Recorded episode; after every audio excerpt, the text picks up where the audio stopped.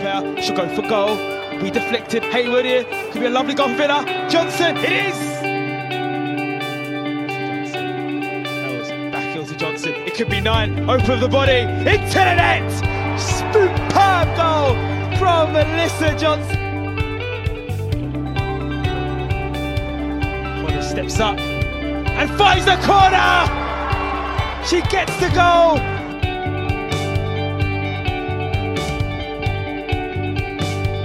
They arrived as Aztecs, an Aston Villa women podcast by underagaslitlamp.com.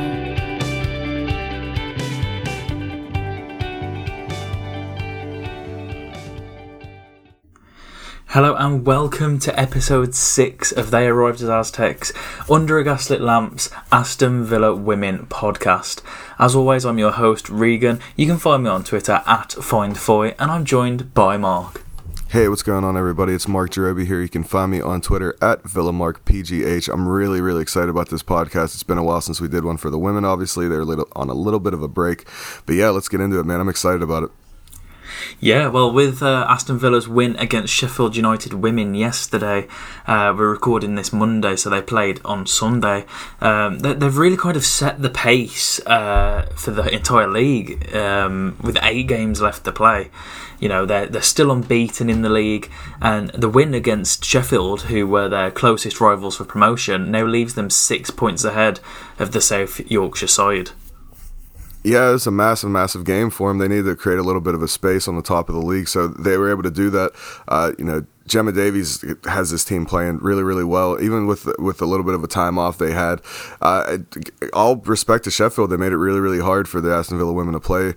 Um, we'll get into some quotes from players in a little bit here, but yeah, it was really really fun to, to see. I, I, got to see a, a, decent amount of from this game, so yeah, to see him win it, and yeah, it was it was a slim margin. I think a lot of people like, oh, well, why didn't they score like three or four? But no, Sheffield United women are really really talented side. You know, they're fighting for promotion just like the Aston Villa women are. So yeah, I don't think you can really understate how important of a result this was. Absolutely not. You know, the first game back after a winter break, you expect you know things things to be a little bit rusty. Obviously, they'll have been working over the break. Excuse me. Um, but you know they started off well, Villa. You know, um, they started the game quite strong with a, with a counter attack, which was eventually shut down by the Sheffield United defence. Um, but you know, on the ten minute mark, Emma Follis struck the crossbar with with a free kick effort. Um, so you know, it shows that that Villa were raring to go. Kind of, you know, they they really wanted to get the the upper hand uh, against their their biggest rivals for promotion. Yeah, and what what better of a player for the Aston Villa women than Emma Follis stepping up for a free kick to try and get this thing kicked off early for him? You know, sadly it hits off the crossbar or whatnot, but like, is, there a, a, better player that you would want? Uh, maybe even in the whole league than Emma Follis stepping up for it. So, yeah, it would, it would have been nice to take the early lead, but again, like you can tell there were little, very little signs of rust, maybe, or maybe it was just one of the things of getting getting it back in gear and getting all together. So, yeah, I mean, it was. I, I thought it was a nice free kick from Follis. It, it could have gone in the net, you know, but I mean, if she t- would have took a little bit off of it, we, we'd probably be talking about a a little bit larger of a scoreline for the Villa. Yeah, and I mean, you know, it wasn't just one sided. Um, Sheffield United had the opportunity to go ahead themselves with a free kick just a quarter of an hour later. Um, but, you know, it was saved comfortably by, by uh, Villa's goalkeeper Sian Rogers, who this season has grown into an you know an exceptionally confident goalkeeper. Um, you know, I remember last season there, there was the odd mistake. she's kind of done an Ørjan Nyland if you were to compare her to a, a, a Villa men player, um, where she's she's perhaps not been as confident uh, the, the season before, but this season looks a completely different player. You know, she's coming for, for, for balls that are played into her box. She's making exceptional saves. Um, how, how, important do you think you know she she is to this squad? Um, you know, they've got a great backup in Daniela Kaczynska, but at the same time, Sian Rogers is is you know an exceptional number one, especially in the championship. Yeah, I can totally agree with that. I think Sian Rogers is, definitely has what it takes, and like you said, she's oozing confidence right now. You can you can tell. I mean, just the organizing of, of her defense, uh, the athletic saves, really being like locked in and you know concentrating all the time about things. So I think that Sian Rogers is you know, the number one. And it's no knock on Kasinska. I think, you know, she's a wonderful keeper as well. But there's something about Sian Rogers to me to where, like you said, it, the maturation process over a year, and you see how she's progressed as a player over the course of a year. So now, like this is this is a very very serious thing. You can tell she's very very personally in, invested in you know being a decent keeper for this side. So I, I think it's very important to have a keeper like that. Um, it it it almost seems to me at least whenever I, I watch Sian Rogers between the sticks it, it seems to me that it means just a little bit more to her like uh, on, on, a personal aspect to to get things right and to do the right things and be in the right positions. And that's what you want from your goalkeeper. It, it, it's absolutely monumental to have someone back there that not only has the ability to keep goals out but also the players in front of them have the trust in that player to keep the goals out when it really comes down to it. I, I think she's a phenomenal keeper Regan. I really do. Yeah, and you know she's she's uh, certainly putting a, a, claim in for Player of the Season this season. Um, before the end of the first half, Marisa Ewers um, played in Emily Syme, who who could have had a chance to put the the, the, the Villa ahead. Um, but Ewers' low cross was saved by uh, Sheffield United keeper Flaherty uh, before Villa could really capitalise on it. Um, you know, shortly after, Shania Hayles uh, broke on the counter but she was uh, she, she cut the ball back for Nadine Hanssen, who struck a long range effort, which was unfortunately for Villa saved. Um, you know, there were shouts. There were shouts for penalties at either end. Um, you know, both both of which could have turned the tide of the game. You know, it was still nil nil at this point, but neither foul was adjudged to be a foul by by the game's referee. Yeah, and that, that would have definitely. I, I, I, think that in a game like this is so tightly contested, you're always going to get shots for penalties, and tackles are always going to, you know, from the other team's perspective, are going to be a little bit tough or a little bit rough, and should be carded or, you know, in this case, a penalty. But it, it's it's good to see that like neither team really lost their heads about it. It was kind of just like you know that should be a pen, maybe maybe a little bit of you know scruffiness, some words being exchanged, but at the end of the day, the referee didn't give anything. Um, I, I do I think it was one of the tighter you know contests you'll see that the Aston Villa women have played in, and we know how, how good they are and how talented they are being unbeaten. But I think this was one that they were looking at, and we are like, we have to make sure we get this right with how close Sheffield uh, United are on the table. Yeah, absolutely, and you know, it, might it might be have been it might have been a case of you know that that kind of inspirational halftime team talk because 12 minutes into the second half it was uh, Hayles who proved to be the spark for the Aston Villa women uh, she broke forward on the right hand side um, you know beating two defenders before she squares the ball to Emma Follis who had sprinted to to get um, you know, get into the box. Um, and, and Follis found herself in acres of space and she finished well uh, over the, the Sheffield United keeper to put Villa ahead. Um, you know, Emma Follis, you know, we, we spoke about her a lot on this podcast and we spoke a lot about her on the blog. Um, you know, you can kind of tell in some games that she, she is kind of a cut above. Um, you know, she dropped down from the, the Women's Super League.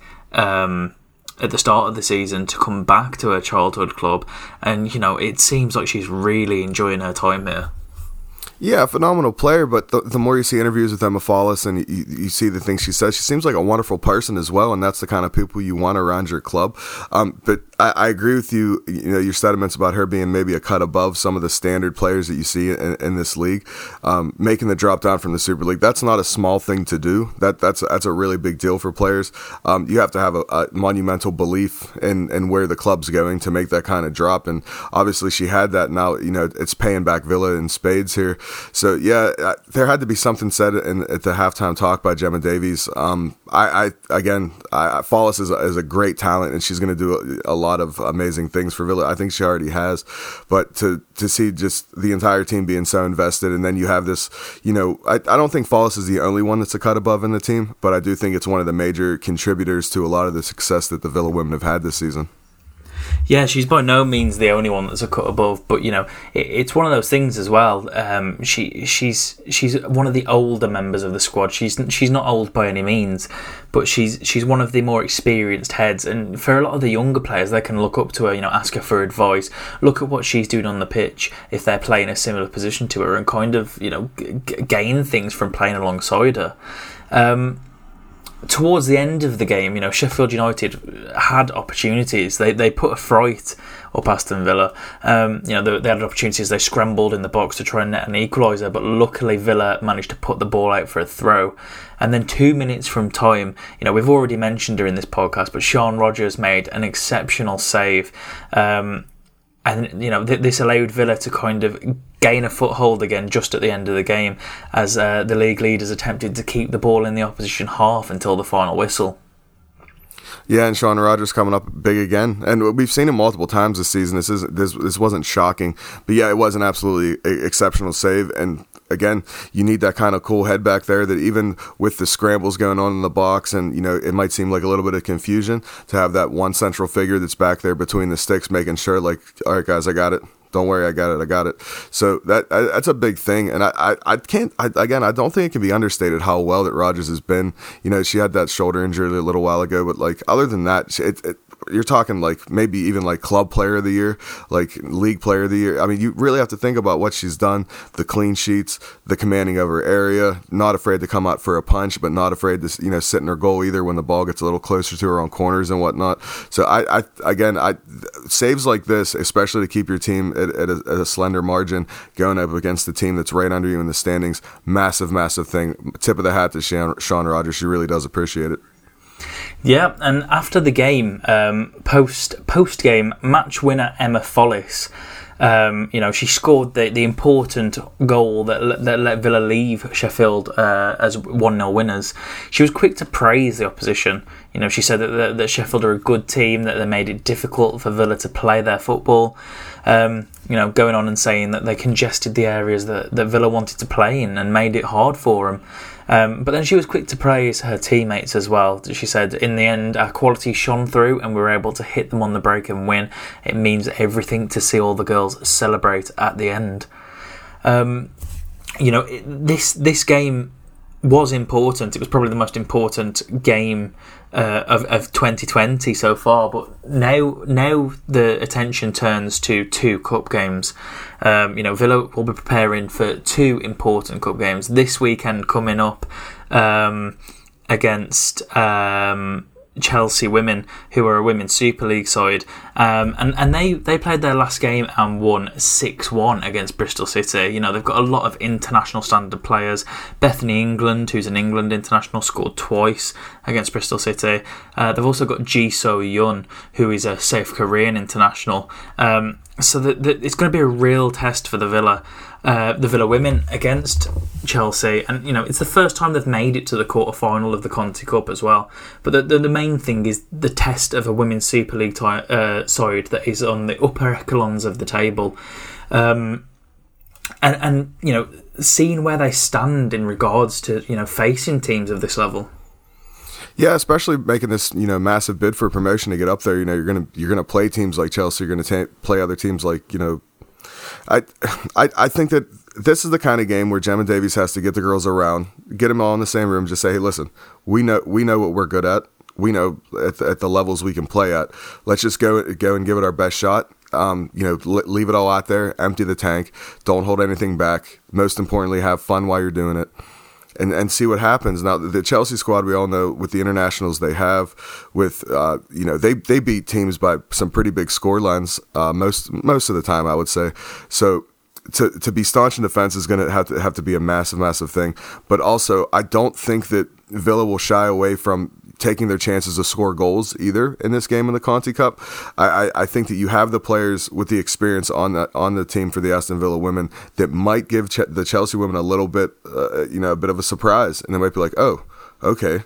These, these girls can actually play. I just think there's there's a chemistry, there's a good feeling surrounding Aston Villa women team right now, and I think that that's vitally important. You don't get that with a lot of other clubs in the league that they're in. So if that can translate to the Conti the Conti Cup and they can they take a Super League team and kind of you know make them back off on their heels a little bit, I think I think Villa might have a shot to actually you know you know get something out of the game. I know it's probably not favored that that'll happen, but I don't. I think that there's something a little special going on with the Aston Villa women, and I have a little bit of an opinion. They can they can maybe give Chelsea a little bit of a game.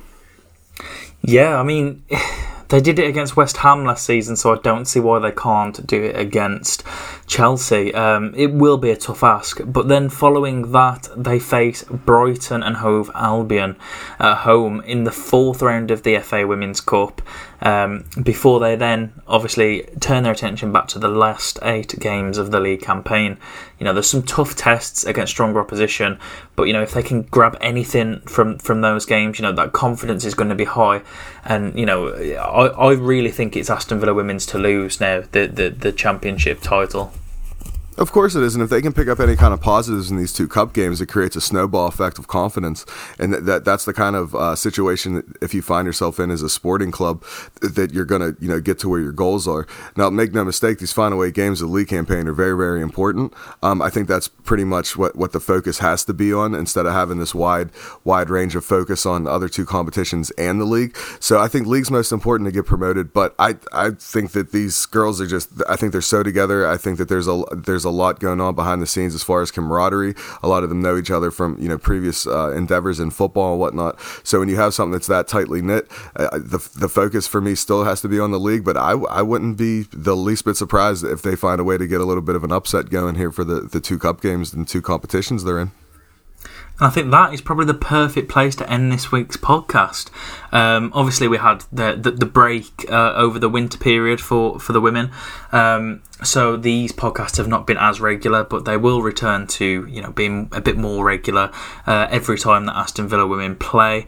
Um, thanks for listening guys if you enjoyed it please give us you know comments on social media or you know a, a, star rating a like or whatever on whatever platform that you're listening to us on um, you can follow us on twitter at villa lamp on instagram at under a gaslit lamp and on facebook forward slash under a gaslit lamp um, and you can keep up to date with all the Aston Villa women news, opinion, and, and even interviews at underagaslitlamp.com.